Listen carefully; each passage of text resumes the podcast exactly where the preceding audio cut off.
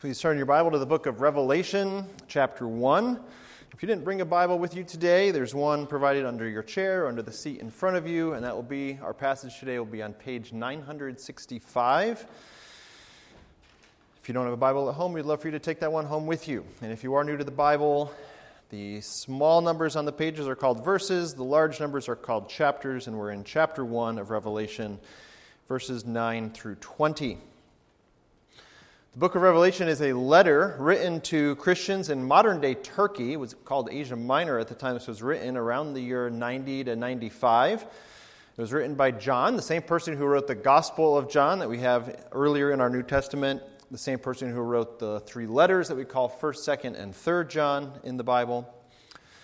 And because of what John had been saying about Jesus, he had been banished to a small, isolated island in the middle of the Aegean Sea. Uh, a small, isolated island sounds like the fantasy of every introvert in our midst, or the fantasy of every tired young parent in our midst. But he had been banished so that he couldn't influence people with the truth of the gospel anymore. And we see how well that strategy worked out uh, for the Roman authorities. But John was given the vision of this book uh, to give comfort and hope to persecuted Christians, Christians who are being uh, mocked for their faith, being killed perhaps for their faith. And what John was doing in giving this vision that was given by the Lord Himself uh, to John was giving hope to his people of what the certain outcome of world history was going to be. Letting God's people know that Satan's final doom is certain, that you don't have to wonder what the end of history is going to look at. So, one theologian uh, summarizes the book of Revelation this way The message of Revelation is that Christ is the reigning and returning king who rules over all creation, including Satan and his forces. Difficult times are sure to come, but in the end, Christ and his people are given the victory. So, if you wanted to take all of that and summarize the book of Revelation as succinctly as possible, you could say Revelation says God wins. That's what this book is about. And so, with that in mind, please read along silently as I read aloud from Revelation 1, verses 9 through 20. I, John, your brother and partner in the tribulation and the kingdom and the patient endurance that are in Jesus, was on the island called Patmos on account of the Word of God and the testimony of Jesus. I was in the Spirit on the Lord's day, and I heard behind me a loud voice, like a trumpet, saying, Write what you see in a book, and send it to the seven churches to Ephesus, and to Smyrna, and to Pergamum, and to Thyatira, and to Sardis, and to Philadelphia, and to Laodicea. Then I turned to see the voice that was speaking to me, and on turning, I saw seven golden lampstands and in the midst of the lampstands, one like a son of man, clothed with a long robe and with a golden sash around his chest. The hairs of his head were white, like white wool, like snow. His eyes were like a flame of fire. His feet were like burnished bronze, refined in a furnace, and his voice was like the roar of many waters. In his right hand he held seven stars. From his mouth came a sharp, two edged sword, and his face was like the sun shining in full strength. When I saw him, I fell at his feet as though dead. But he laid his right hand on me, saying, Fear not, I am the first and the last and the living one. I died, and behold, I am alive forevermore, and I have the keys of death and Hades.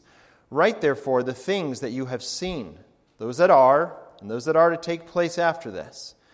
As for the mystery of the seven stars that you saw in my right hand, and the seven golden lampstands, the seven stars are the angels of the seven churches, and the seven lampstands are the seven churches. Who do you pay attention to? We all pay attention to someone. There are various people we perhaps listen to more than others, people we listen to more than others. But if I wanted to try to figure out who you listen to, I could uh, try several techniques, most of which we'd be thrown in jail. But one of those would be to check and see which magazines come to your mailbox. Or I could check and see which websites you spend the most time visiting. I could find out what your uh, favorite music is, what podcasts you listen to, which games you play, which cable news station you prefer, which library books you check out, and which newspapers arrive on your porch. All of those would give me a window, albeit perhaps a, a limited one, but a window into who you pay attention to. Of course, I could also just ask you, but you may not even be aware of who all you listen to. So you might not even be able to give me a complete answer of who you pay the most attention to. Radio ads call for our attention, for us to pay attention to them. There's one that uh, we enjoy hearing once in a while around here about Reese's, where they just say the word Reese's over and over again and expect you to go buy or at least eat the Reese's cups that you already have in your home. Uh, so in that case, the, the Reese's company is appealing to your personal experience. They're assuming you've had a Reese's, that if you have had a Reese's, that they're assuming you want more, and so they're appealing to you on the basis of your personal experience. Some ads appeal to us on the basis of a trusted messenger. So perhaps you've heard a recent uh, commercial for some kind of a medicine or medical treatment where the guy goes, I'm Kareem Abdul Jabbar. I try whatever, whatever medicine, and you should too. Which assumes that you know who Kareem Abdul Jabbar is and that you want to trust what he has to say. And perhaps you're sitting here wondering why this matters at all. Maybe you're wondering that because you're not a Christian and you aren't even sure why you're here in the first place. And we would say, Thank you for being here. Maybe you're thinking, you know, I can listen to whomever I want to listen to. I can pay attention to whomever I want to listen to. This is a free country, so I'll listen to who I want to. And that is true, you can. But let's not kid ourselves into thinking that we aren't influenced by other people or that we are our own free thinker.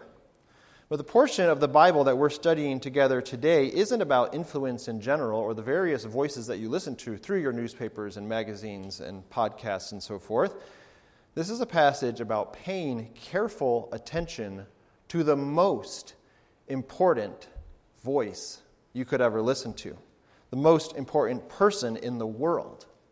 This passage calls us together to pay careful attention to what Jesus reveals. Pay careful attention to what Jesus reveals. And you would naturally ask the question why should I pay attention to what Jesus says and what he reveals in this portion of the Bible?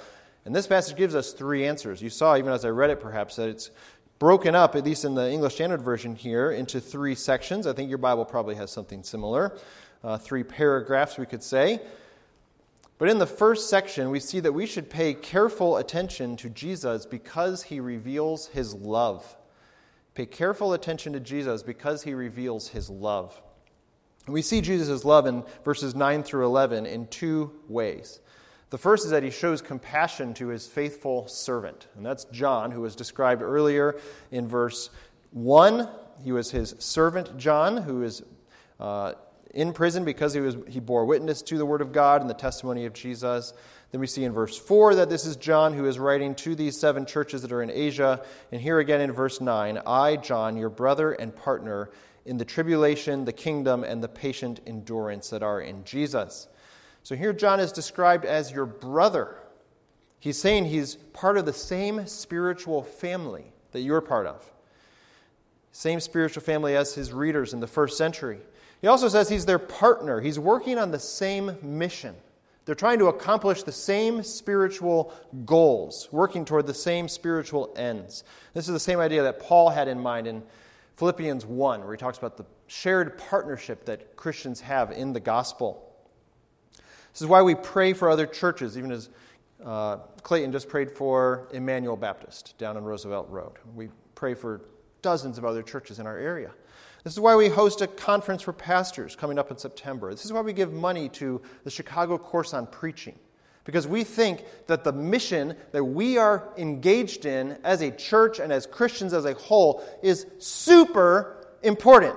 It's the most important mission that you could uh, ever possibly be a part of. And John specifically lists three aspects of his partnership with his readers and our partnership together with other Christians. John is partner with his readers, he says, in the tribulation. Following Jesus is hard. That's what he means when he says, I'm your partner in the tribulation. You're going through hard things. I'm going through hard things, John says, but we're in this together. We're partners together in this hard time of following Jesus in a world where Jesus is not well thought of in many places, where those who follow Jesus are not well thought of. So John says, I'm your partner in the tribulation, I'm your partner in the kingdom, he says. As I mentioned, you could summarize this book to say that it's about saying Christ rules and reigns over all things, over all times, over all people. And so he invites us to serve in his kingdom, to follow him as his loyal subjects. And in this book of Revelation, we see more clearly than elsewhere that we also rule with him, which kind of blows our minds. We are partners with every other church that is faithfully preaching the same gospel message that we are. And so we as Christians need to, as much as possible, avoid being in ministry silos where we feel like I need to insulate myself from other churches. We're going to be independent. We're going to stand for who we are and not let anybody else influence us too much. We need to avoid tribalism, where we feel like we're stepping on each other's toes, uh, where it, we, we could feel threatened if LaGrange Bible Church gets the new family that moves in the town instead of them coming here. And we need to avoid territorialism. Uh, Again, this is why we're grateful that there's a Presbyterian church that right now is preaching the gospel faithfully less than five minutes away from us. Praise God that we share so much theology with them. If we feel threatened by the fact that another church is proclaiming the same mission that we are, we have the wrong enemy in mind. We're not paying attention to who our real enemy is and what the threat that we face as Christians really is. And John says that we are partners together, that he's partner with his readers in the patient endurance. So here, what he's doing is describing the whole of the Christian life as being one of patiently waiting, patiently going through hard times together until the very end, patiently enduring hatred, mockery, isolating, uh, being isolated from other Christians, as the Christians in Iraq that Clayton just prayed for would feel isolated. Perhaps enduring obscurity, like the thousands of pastors of small churches who right now are preaching the Word of God, just like this one right here, doing the same work every single week because we are partners together in the same mission. Patient endurance, doing hard tasks until the very end. So John describes himself as a brother and partner. He says, I was on the island called Patmos on account of the word of God and the testimony of Jesus. So this is an island in the middle of the Aegean Sea, middle of nowhere, we could say. And why was he there? Because of the word of God and the testimony of Jesus. In other words, uh, using the same expression as back in verse 2, he's saying, I was where I was, I was in jail because I wouldn't be quiet about who Jesus was because of what he was saying specifically about Jesus. And I would just ask you to what level of discomfort are you willing to go when you tell people about Jesus? When we think about what our brothers and sisters in some parts of the world are experiencing right now, we can say the waters that we're experiencing are relatively calm right now, right here. But Christians in China or in Afghanistan or in Morocco might be telling a different story because they're counting the cost, because they're saying, if I'm going to follow Jesus, it's going to be very hard. John was banished to a small, remote island because he wouldn't be quiet about Jesus. But he's showing, the Lord is showing through John, love by showing compassion to this faithful servant. He comes and he ministers to John himself by giving him this vision. The Lord also shows his love, reveals his love by giving his message to his church. This is in verse 10. John says, I was on the Spirit, on, in the Spirit on the Lord's day. To say he was in the Spirit, this is basically saying he was receiving a message the same way that Ezekiel was in the Spirit in Ezekiel 3. He was carried away in the Spirit. The same way that Isaiah and Jeremiah describe being in the Spirit in different times in different ways. Essentially saying that he was prepared to receive this message from the Lord, that he was being spoken to by the Spirit of God. And he says this was on the Lord's day. And this is the only time in our New Testament that the Bible describes uh, this expression in this way. It's referring to Sunday. It's referring to the day that Christians, even in the first century here, would celebrate the fact that Jesus rose from the dead on Sunday. And so it came to be known as the Lord's Day, the day of worshiping the Lord and celebrating the Lord. And that's what we do every single Sunday. It's essentially Easter every single Sunday when we gather together to worship Christ. Now, the New Testament uses other terms to talk about Sunday, worshiping the Lord on Sunday, as opposed to Saturday, which had been the practice of God's people leading up to this. But uh, typically, the New Testament will call it something like we worshiped, we gathered on the first day of the week in commemoration of the fact that Jesus rose from the dead on the first day of the week. And what we find out is that church history tells us that what people did when they gathered on the first day of the week or on the Lord's day, even in the first century, we are still worshiping the Lord in the same way, using the same elements, in the same kind of structure by and large. And so, if you're here and you're not a Christian, you might wonder why we include what we do. I mean, I realize if you're a Christian, you might ask the same question, but perhaps non Christians particularly would be like, why in the world do you do things like sing together? Like, that is so weird. Where else in our culture do people sing together? Like fight songs at sports games and pop songs at outdoor community concerts and patriotic songs on the 4th of July. And where else do we sing together? Christians sing every single week. We sing five songs basically every single week. And we do that because, not because it's weird, but because the Bible tells us to do this. We read Scripture together because the Bible says to do this. We preach because the Bible says to do this. And we want to urge you to take the Bible just as seriously. It's actually written for your benefit. It's written for your benefit. The message of this book is that a holy God made us to worship him.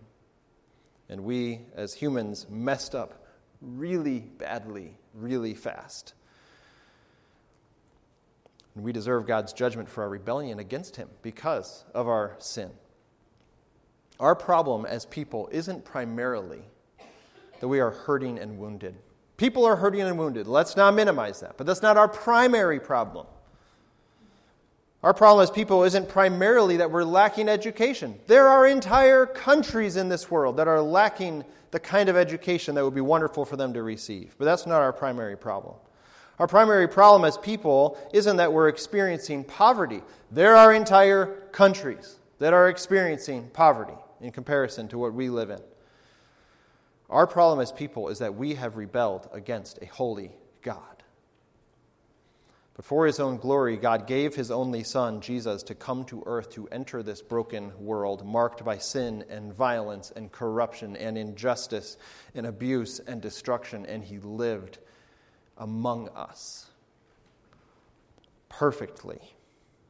And so, where we turned against one another, Jesus turned toward us, moved toward us, tabernacled, lived among us, and then laid down his life for us sacrificed himself, and then miraculously came out of the grave and ascended back to heaven shortly thereafter. And so now, whoever trusts in him as the only one who can save them will receive the forgiveness of sins and be considered righteous in God's eyes. And instead of having your sins held against you, you have Jesus' righteousness applied to you. And this is what we urge you to believe here at Brainerd Avenue Baptist Church. This is the message that we are willing to die for. This is the message we are going to preach every single Sunday. And if you have questions about this, such as how in the world am I supposed to believe that a dead man came back to life? That is a good question. We would love to talk about that more afterwards or to have lunch with you later this week.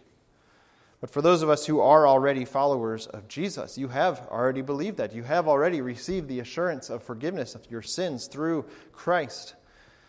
This is why we take membership here so seriously at Brainerd. We think the Bible's very clear that regular participation in the life of the church is a non negotiable. and that unwillingness to regularly partner together with other Christians is almost always a critical red flag that's blowing in the wind. Almost always. Obviously, there are exceptions for those who cannot get to church because of physical conditions and so forth. But, church, I urge you, if there is a member that you are aware does not come regularly, maybe you can be the one that decides what regularly looks like. But if there's someone in your mind like that, I would urge you to reach out to them and to invite them and tell them, hey, we've missed you recently. Would you be willing to come to church this Sunday and I'll take you out for lunch afterwards or have you over to my house afterwards so that we can catch up a little bit? Doing that is a way of showing the love of Christ to those people. So, this passage is showing the love of Christ to us. His love is clear because he gave his message to his church. And notice I'm saying to his church, not to his churches. Verse 11 mentions 11 specific cities and the churches that are in those cities. And we'll study those the letters to these churches in a few weeks in one kind of overview sermon of all seven letters. But I think we, we can understand there were more cities than these cities, and there were more churches than these churches. And so, what Jesus is doing by saying, send the message to these seven churches, is saying, send it to all the churches, then and now and forever into the future until the Lord returns. Because the dangers facing those churches are the same dangers facing our church. The need for repentance in those churches is the same need for repentance that we have in our church. Jesus was loving to address his church in this way, and so give thanks to him for his love in wanting us to hear what he has to say. This passage urges you to pay careful attention to Jesus because he reveals his love. And secondly, pay careful attention to Jesus because he reveals his divine identity. That's the focus of verses 12 through 16. He reveals his divine identity. John turned in verse 12 to see the voice, which is a unique way of saying this. Basically, he's turning around to see who's in the room with me. You know, I thought I was in this little dank, dirty, dark prison cell by myself, and now I'm hearing this loud voice like a trumpet Who's it going to be? And so he turns around and he says in verse 12, I saw seven golden lampstands. And in the midst of the lampstands, one like a son of man. That phrase right there should make your mind immediately go to Daniel chapter 7. We saw this a lot in our study of the book of Luke. Son of Man is the title that Jesus used for himself the most of any title in the, in the Bible. And when we read in Daniel 7, uh, a unique vision that Daniel is having there. But let me read a, a, particular portion of this while you look at this passage here. I would urge you to keep your, your eyes fixed on Revelation 1 here, and particularly on verse uh, 13 down through verse 16. And just kind of be having your eyes run over that while I read a couple passages from Daniel 7 and Daniel 10. So, Daniel 7, verse 9 says, This is Daniel speaking As I looked, thrones were placed and then the Ancient of Days took his seat. His clothing was white as snow, and the hair of his head like pure wool. His throne was fiery flames, its wheels were burning fire. A stream of fire issued and came out from before him. A thousand thousands served him, and 10,000 times 10,000 stood before him. Then down in verse 13, I saw in the night visions and behold, with the clouds of heaven there came one like a son of man. And he came to the Ancient of Days and was presented before him. Now listen to this from Daniel chapter 10, verse 5. I lifted up my eyes and looked, and behold, a man clothed in linen, with a belt of fine gold from Uphaz around his waist.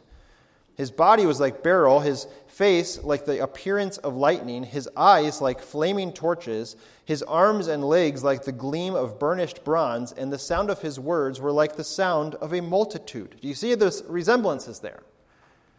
What John is doing is using the book of Daniel to show you who he saw was God.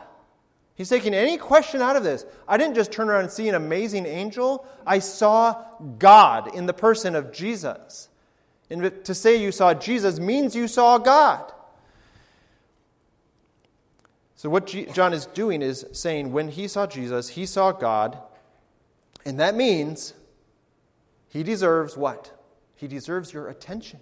He deserves for you to listen carefully You can drown out the sound of all those other voices competing for your attention because the one who deserves your attention is God. Here in Jesus Christ, the person of Jesus Christ. He talks about this long robe and the golden sash. These are what the, the priests wore in the book of Exodus. So it's showing that Jesus is himself our priest who represents us before God and represents God before us. He describes his white hair, showing the wisdom of God, the fact that he is eternal. Eyes like flaming fire, probably speaking of his, his purity, and on and on. He talks about this voice like a roar of many waters. Have you ever been to Niagara Falls or even Starved Rock after a heavy rain and you go to one of the waterfalls there and it's hard to hear somebody you're talking to or for, for that person to hear you because of the sound of many waters? And that's what the voice that John heard sounded like. He had a sharp sword coming from his mouth, using all kinds of imagery simply to say it was clear to John he was hearing from God himself. So pay attention to him. He says his face was shining like the sun at its brightest, at the, as if it's the full, fullest point of the day. Have you ever driven on a bright sunny day during winter? When there's snow all over and the sun, it's a crystal clear blue sky, the sh- sun is shining brightly, and even with sunglasses, it feels like you're being blinded because of how bright the light was. That's what John experienced here. And you might be wondering, how in the world are we supposed to draw conclusions about what all these descriptions mean, about these seven stars and these seven lampstands and all of this? And I would say, uh, sometimes the passage tells you what's happening, tells you what it means. And this is actually one of those. I think there's about a dozen passage in Revel- passages in Revelation where John interprets for us what he's seen. He says, I saw lampstands, and really what I mean, what I saw was the churches, and so forth. So we'll see that in a few minutes here. So sometimes the passage itself tells you what's happening. Sometimes it's because of the way John uses the same phrase from elsewhere in the book of Revelation. So later on in the book of Revelation, we're going to see that Jesus has eyes like flaming fire, talking about his purity and his holiness and his hatred of sin. And so the way that John uses that, passage, that phrase elsewhere in Revelation will help you understand what he means in this passage. Sometimes it's based on the way that John uses a passage from elsewhere in the Bible altogether. So he's talking about what it means to be in the Spirit, well, we're seeing he's basically quoting Ezekiel 3 there. So, the way that Ezekiel was in the Spirit when he received the message of that book, we should understand that's what John is doing here. And sometimes, we have to admit that sometimes the way we draw conclusions about what a certain part of Revelation means is because we have a theological paradigm, like a box, and we're fitting things into that box because we're coming to the text with a paradigm already established. Every person has a paradigm. Some are maybe a little bit smaller, some are bigger, some are more accurate, some are more faulty. Maybe there's some things in the paradigm that shouldn't have gotten in there. We have to weed those out. But especially if you've been a Christian for a long time, you've come to expect the Bible to sound a certain way or to say certain things a certain way, to promote certain qualities and criticize others. All I'm saying is, if I have nothing else to fall back on as an interpreter of the Bible, I'm going to fall back on that paradigm. And that's what you do as well, every passage that you read, uh, whether we realize it or not. But thankfully, we have a lot of help. John helps us understand a lot of what he says. And the way he uses even the number seven, which he does dozens of times, if not hundreds of times total in the book of Revelation, the way he uses it, he shows, and by that I mean like all the churches, or all the hills or all the stars, and on and on and on. So we should pay careful attention to Jesus. That's what this passage is calling us to do. We should do that because he reveals his love in verses 9 through 11, because he reveals his divine identity in verses 12 through 16. And finally, we should pay careful attention to Jesus because he reveals his authority in verses 17 through 20. He reveals his authority. Maybe you should ask this question On what basis does Jesus get to say what he says? And the answer is in verse 17. He says, Jesus laid his hands on John, which shows Jesus' tenderness toward him. He says, Fear not, I am the first and the last. That's a way of saying Jesus is eternal. That's why he gets to say what he wants to say, what he needs to say. He's eternal. And what he's doing there by quoting the fact that he's the first and the last, he's quoting Isaiah 41, Isaiah 44, passages that are explicitly talking about God himself. Once again, Jesus is God. He's eternal. That's why he gets to say what he says. He also gets to say what he says because he's the living one in the beginning of verse 18. He even died, and then he's, he came back to life, and he is alive forevermore. So, after being resurrected, that's why he has all authority, because he is the living one. What does he have authority over? The passage tells us that as well. I have authority over death and Hades. He says the authority idea there by the fact that he holds the keys, they're in his hands. He's the one who instituted the penalty of death for our sin. He's the one who endured death for our sin, and he's the one who ends death by his own resurrection. And we're going to sing in a few minutes that by the fact that Christ came back to life, we have hope, that we will be resurrected. What a foretaste of deliverance we have in Christ and in his resurrection.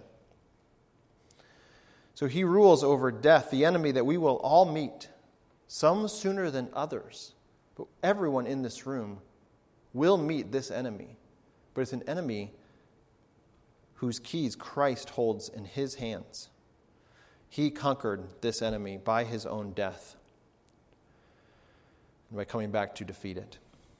He also has all authority over the church. We see this in verse 19 and 20, particularly in verse 20.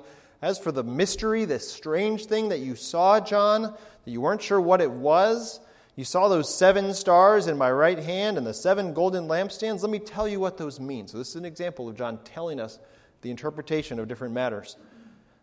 The seven stars are the angels of the seven churches, and the seven lampstands are the seven churches. John, was, John saw Jesus walking in the midst of the seven lampstands. That's John's way of saying what Paul says multiple times that Jesus is the head of the church, that he is the one who rules over the church. And we try to communicate this in multiple ways. Let me tell you a couple ways that we here at Brainerd try to implicitly, tacitly tell you that we think Jesus is the head of the church. One of the ways is the reason I urge people just to call me Eric and just to call Clayton Clayton. I'm not offended when someone calls me pastor. I do have a name, but it's fine to call me by a title too. But I'm a sheep just like you. I need shepherding just like you. And so this is Jesus' church, not mine, not Clayton's. We're sheep just like the rest of you. And we try to communicate that. Being elders doesn't make us lords. We don't get more vote than you do.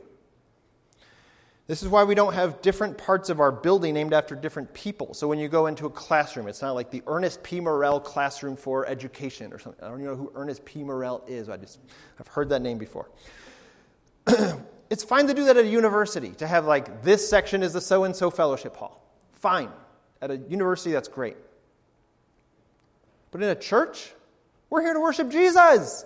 Put all the attention on Him. This is the Jesus Sunday school classroom or whatever you want to call it. I would just call it a Sunday school classroom personally, but I'm just saying you can leave other people's names out of it. In our members meeting, someone who's been a member for two months, which is we have them every two months. So if somebody gets voted in in July, in September, they get one vote. Just like the people who have been here for 20 decades, which there's no one like that, and just like the people who are elders here, or just like the people who teach Sunday school here. You get one vote, I get one vote, because Jesus is the head of the church. There's not one person who r- runs it however he wants to, he or she wants to. So we're here because Jesus is the head of the church. He's the authority. He's the one who died to save the church. He's the one who created the church. He's the one who will return for the church. He's the one the church is called to serve and reflect and glorify. In verse 20, who are these angels? That's a, a live question for a lot of people. It seems to be that John's reflecting that there's a heavenly element to what we're doing here on the earth. That's way I understand that there's a heavenly element going on, that there's a spiritual element even in heaven while we are here worshiping on earth. And what we're doing every single time we gather like this to worship is to reflect that what's happening in heaven is happening here on earth. And what's happening here on earth is, in, in a sense, happening in heaven as well. Why was it so important for John to write all this down? Because Christians were suffering, because they were enduring hard lives. And so he's telling them keep going, don't give up now. The end is in sight. God wins. The Lord will make right all that is wrong. John also wrote this because people were sinning. And he's saying, Stop sinning. Repent now. You still have time. Fight your sin. Turn from it. Get help if, if need be. And I would ask you, which of those applies the most to you? Do you need the encouragement and the admonition to keep enduring?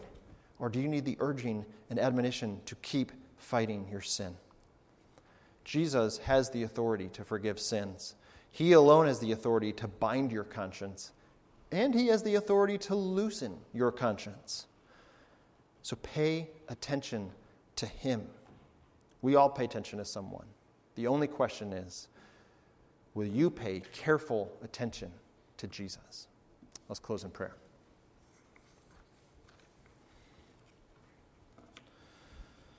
Lord, make us people, we pray, who listen carefully to your voice through your word, who commit ourselves to hearing your word proclaimed week after week in a place like this one, and who are eager to do all that you have revealed to us. We thank you for the love in what you have revealed, for the purity and authority in what you have revealed, and for the identity that you have revealed to us, that you truly are the only God. And we give you great thanks today for calling us to be your people. In Christ's name, amen.